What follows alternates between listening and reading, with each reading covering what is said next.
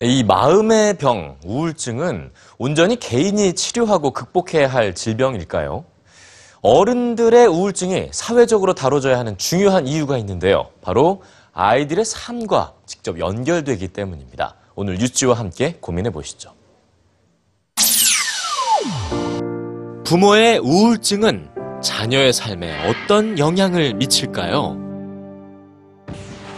5세에서 17세 자녀 2만여 명을 대상으로 했던 미국의 연구는 엄마의 우울증과 아빠의 우울증 모두 자녀의 정서에 큰 영향을 끼친다는 걸 보여줍니다. 부모의 우울증이 자녀에게 전염되는 가장 큰 이유는 바로 부모의 무관심 때문이죠. 최근 발표된 연구에 따르면 자녀의 성적에까지도 영향을 끼친다고 하는데요. 스웨덴의 부모와 자녀 110만 명 이상을 대상으로 한 대규모 연구 결과 부모가 우울증을 앓고 있는 경우 그렇지 않은 부모의 자녀 성적보다 4%에서 4.5%가 낮았는데요. 4% 그다지 큰 차이로 느껴지진 않으실 겁니다. 하지만 연구진은 학생의 입장에서 봤을 때 4%는 큰 의미가 있다고 얘기합니다.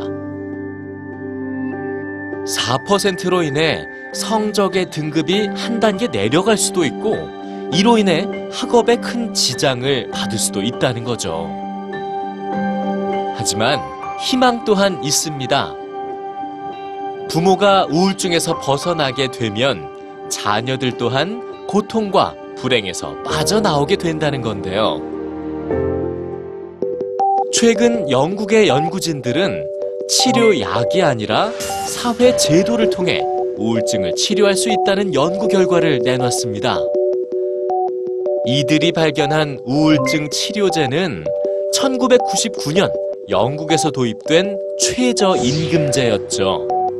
이 최저임금제로 더 높은 임금을 받게 된 사람들은 정신 건강이 개선됐으며 그 효과는 항우울제를 복용한 것과 맞먹었다는 겁니다. 우울증에서 벗어나게 된 영국의 부모들. 자녀들의 삶에도 분명 영향을 미쳤겠죠. 어른들의 우울증을 개인이 치료해야 할 문제가 아닌 사회가 치료해야 할 문제로 인식해야 하는 이유. 한 사회의 미래인 아이들의 삶이 달려있기 때문입니다.